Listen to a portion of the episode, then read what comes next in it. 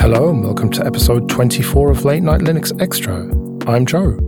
And this time I'm going to have a chat with Chris, who you know from various episodes of Late Night Linux Extra and from the Chromebook segment on the main show, and Gary, who is a friend of mine who I've known for years from various Linux events and stuff. And I've been wanting to get him on the show for ages. I know that both he and Chris have got decent audio set up, so I thought let's have a chat and uh, record it and see what happens. And I think it turned out well. The question that I put to them was, how did you get into Linux in the first place? And what would be different for people now who are getting into Linux? Now, all three of us kind of got into Linux around about the same time, 10 or so years ago. Me and Gary a little bit longer than Chris, but roughly a decade ish ago. And one thing that we totally forgot to talk about was pre installed Linux hardware and how that has changed. And so I thought I'd better preempt that before we start getting a lot of angry emails. That is something that is massively different these days. Before we get into it, just a quick thank you to everyone who supports us with PayPal and Patreon. We really do appreciate that. If you want to learn more about that, you can go to latenightlinux.com slash support. And remember, for $5 or more per month on Patreon, you can get an advert-free RSS feed. And if you want to get in contact with us, latenightlinux.com slash contact. So we started with me asking Gary how we got into Linux in the first place. First time I used Linux was must have been sometime in late 2007.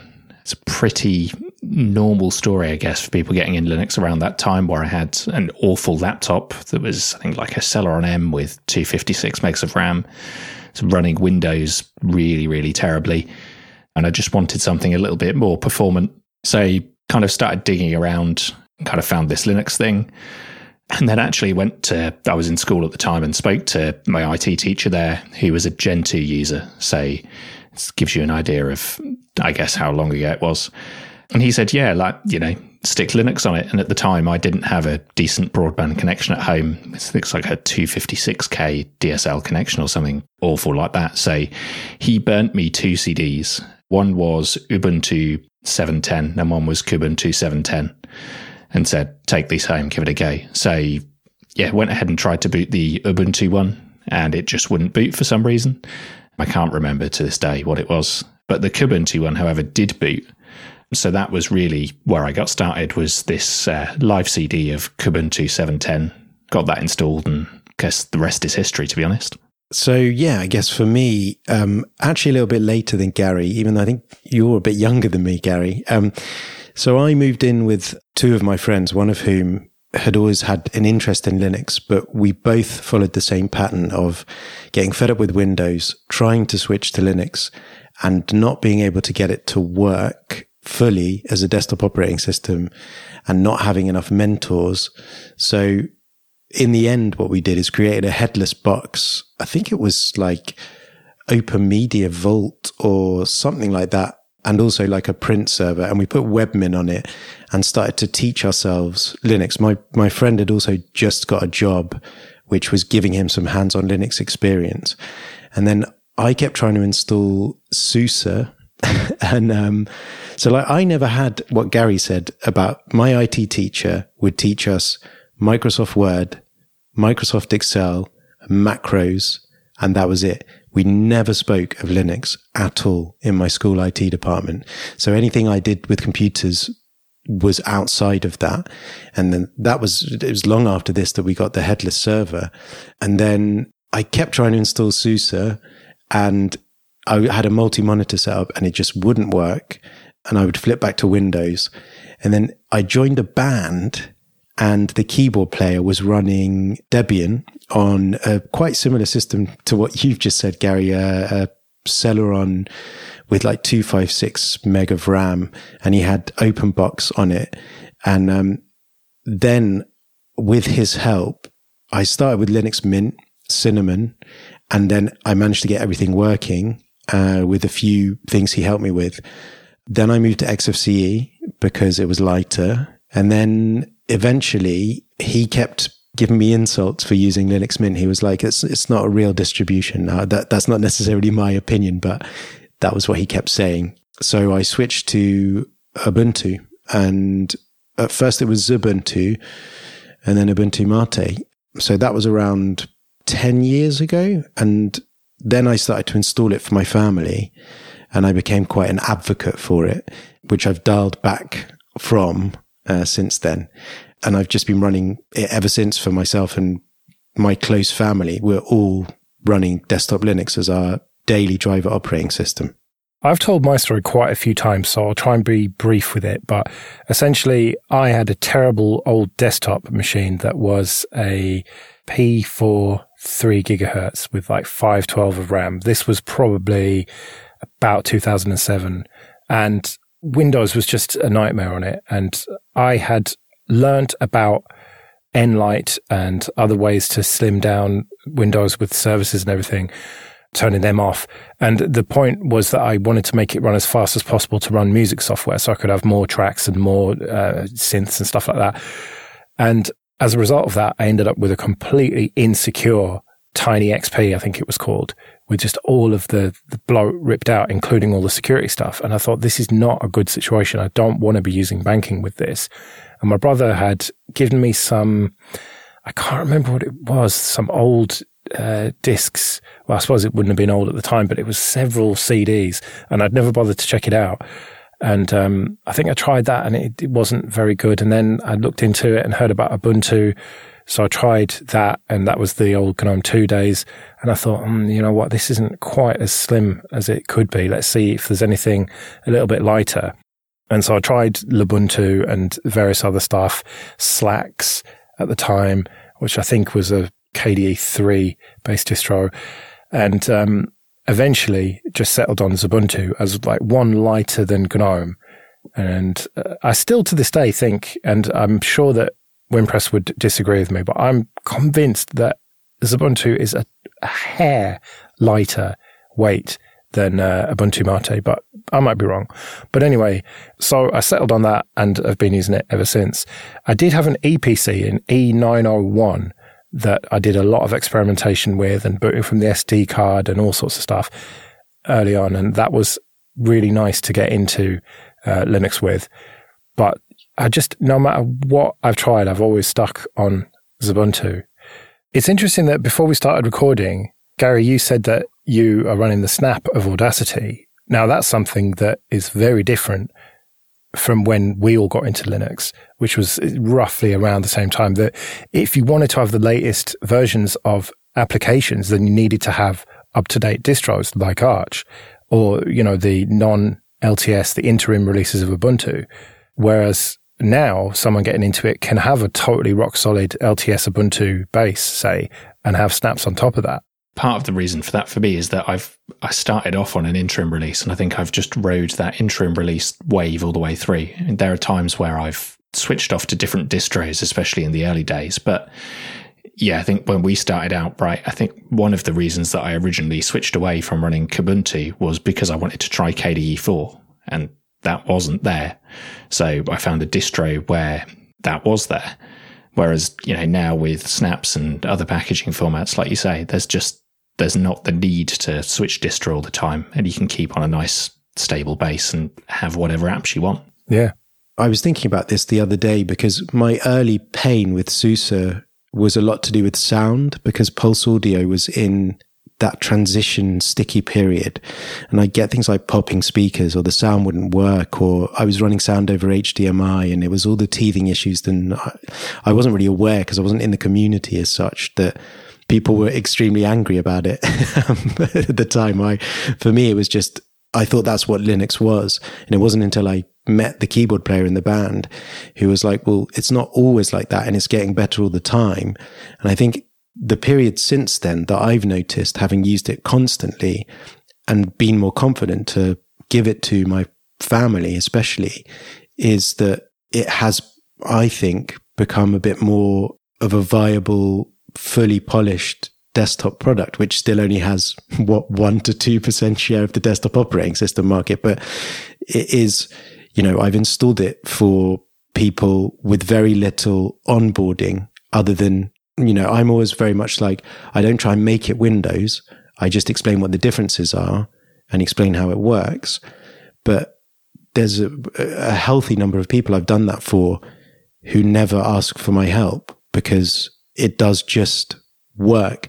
And if they do need those packaging formats have really helped get proprietary software and newer versions of things in a way that isn't the same as some of the PPAs and dependency hells and repo problems I had at the beginning of this sort of 10 year journey. Now, the only time that's happened recently is with wine, which it can happen with because there's so many dependencies and 32 bit dependencies as well.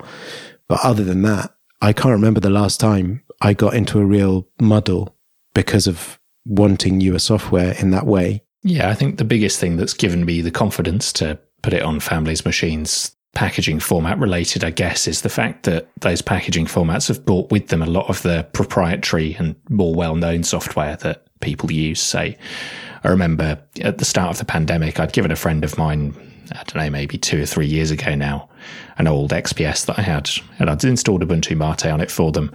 And at the start of the pandemic, they were like, "Oh, I've been asked to join this call on this Zoom thing. I don't know what it is. Uh, how do I join it? Like, how do I even get it installed? I'm on the website, and there's like 17 different versions for Linux, and I don't know what version I have."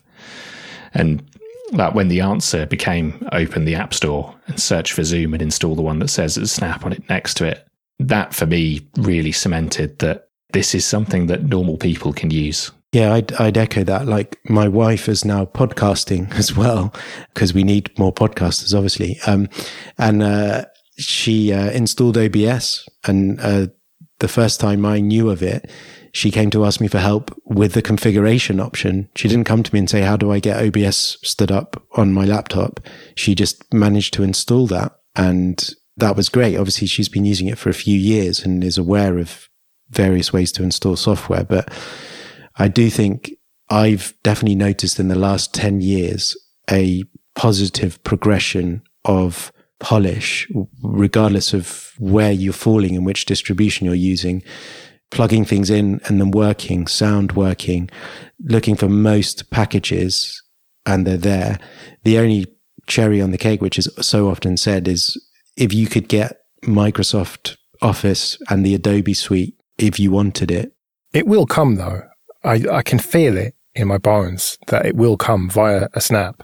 I don't know when it will be, and I've got no inside information at all. This is just pure speculation, but it just surely is going to go that way. You would think, you would think, given what Gary said just then about the number of proprietary packages that have a packaging format that's quite easy to use. And, you know, if you were to create a GitHub repository, not that you would because it's proprietary, but if you were to present Zoom to add to the Debian repos, everyone would be like, um, what's this doing all the time?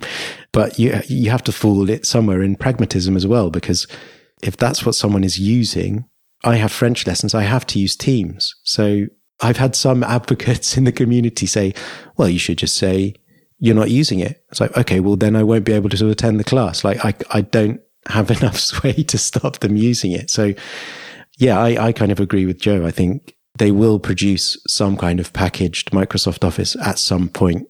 I can see it happening as well. I think even if it just ends up being some kind of wrapper around Office Online, there will be some way of having a desktop integration that works well with Office. There just has to be. I mean, I work for a relatively large company and Ubuntu is now a first class desktop citizen that we can elect to image ourselves. And I think that the biggest pain is not having Microsoft Office. So I think it has to come. Okay, this episode is sponsored by CBT Nuggets, training for IT professionals or anyone looking to build IT skills. Go to cbtnuggets.com slash late night Linux and sign up for a seven day free trial. The on-demand virtual labs mean you can build practical experience with the commands, config, scripts, and everything you need to get the most out of each course. Another standout feature is the accountability coaching service, available to all learners with a subscription, which gives you access to a real person who will help you craft a personalized learning plan and set goals, and will check in with you to keep you accountable. So start your free seven-day trial today at cbtnuggets.com slash late night Linux it includes unlimited access to all course materials, including virtual labs. That's cbtnuggets.com slash late night Linux. So something else that would be different these days for me is USB sticks. Now, I don't know if it was the same for you guys, but when I first got into Linux, it was all about burning CDs, ISOs onto CDs, and how the Ubuntu ISO would always be just exactly at that limit of 700 megabytes or whatever. And so it made it harder for me to try different distros. I suppose USB sticks like were a thing then and you could DD them, but there wasn't stuff like Etcher and stuff back then, was there? Or did I just miss all that? No, as far as I can remember, that stuff didn't exist. And the other thing that didn't exist was the option to boot from USB in the BIOS back then. Mm. Just wasn't there. Yeah. I still have to this day on my shelf at home a stack of old burnt distros to try out on CD and DVD. And also, there's a thing called Plop, which always makes me laugh. But the, the Plop uh, boot manager, which boots from CD to chain load to a USB on a machine that doesn't have a BIOS that can boot from a, a USB natively. And I think the SUSE trials that I was talking about, I bought a magazine. I bought a Linux magazine. I can't remember which one that had a cover disk to enable me to do that. So, and the internet wasn't as fast. And so that has helped definitely. Plus the ease with which you can virtualize and also VPS providers as well that have free trials. Like you're able to spin up different distributions, especially if you're looking at expanding your knowledge into the command line. And because computers are more powerful as well, so you can virtualize things more easily without affecting the host system. Experimenting has definitely become easier in the last 10 years that since I started and where I am now.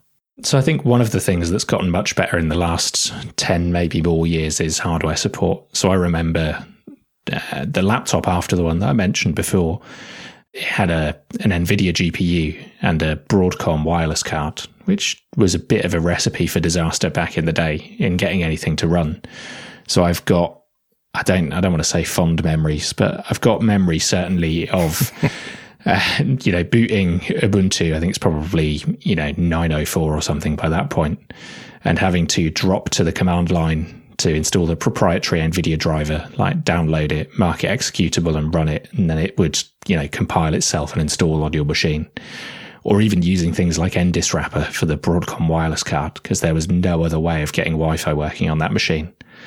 Um, and I was still living with my parents at the time. So installing the Wi Fi driver meant waiting until someone wasn't using the computer downstairs so that I could go and plug my machine in with an Ethernet cable to download the Windows driver and install the NDIS wrapper packages and then pray that Wi Fi worked after that. Yeah, whereas these days it's very rare that you'll boot up a laptop and Wi Fi won't work especially with a mainstream distro.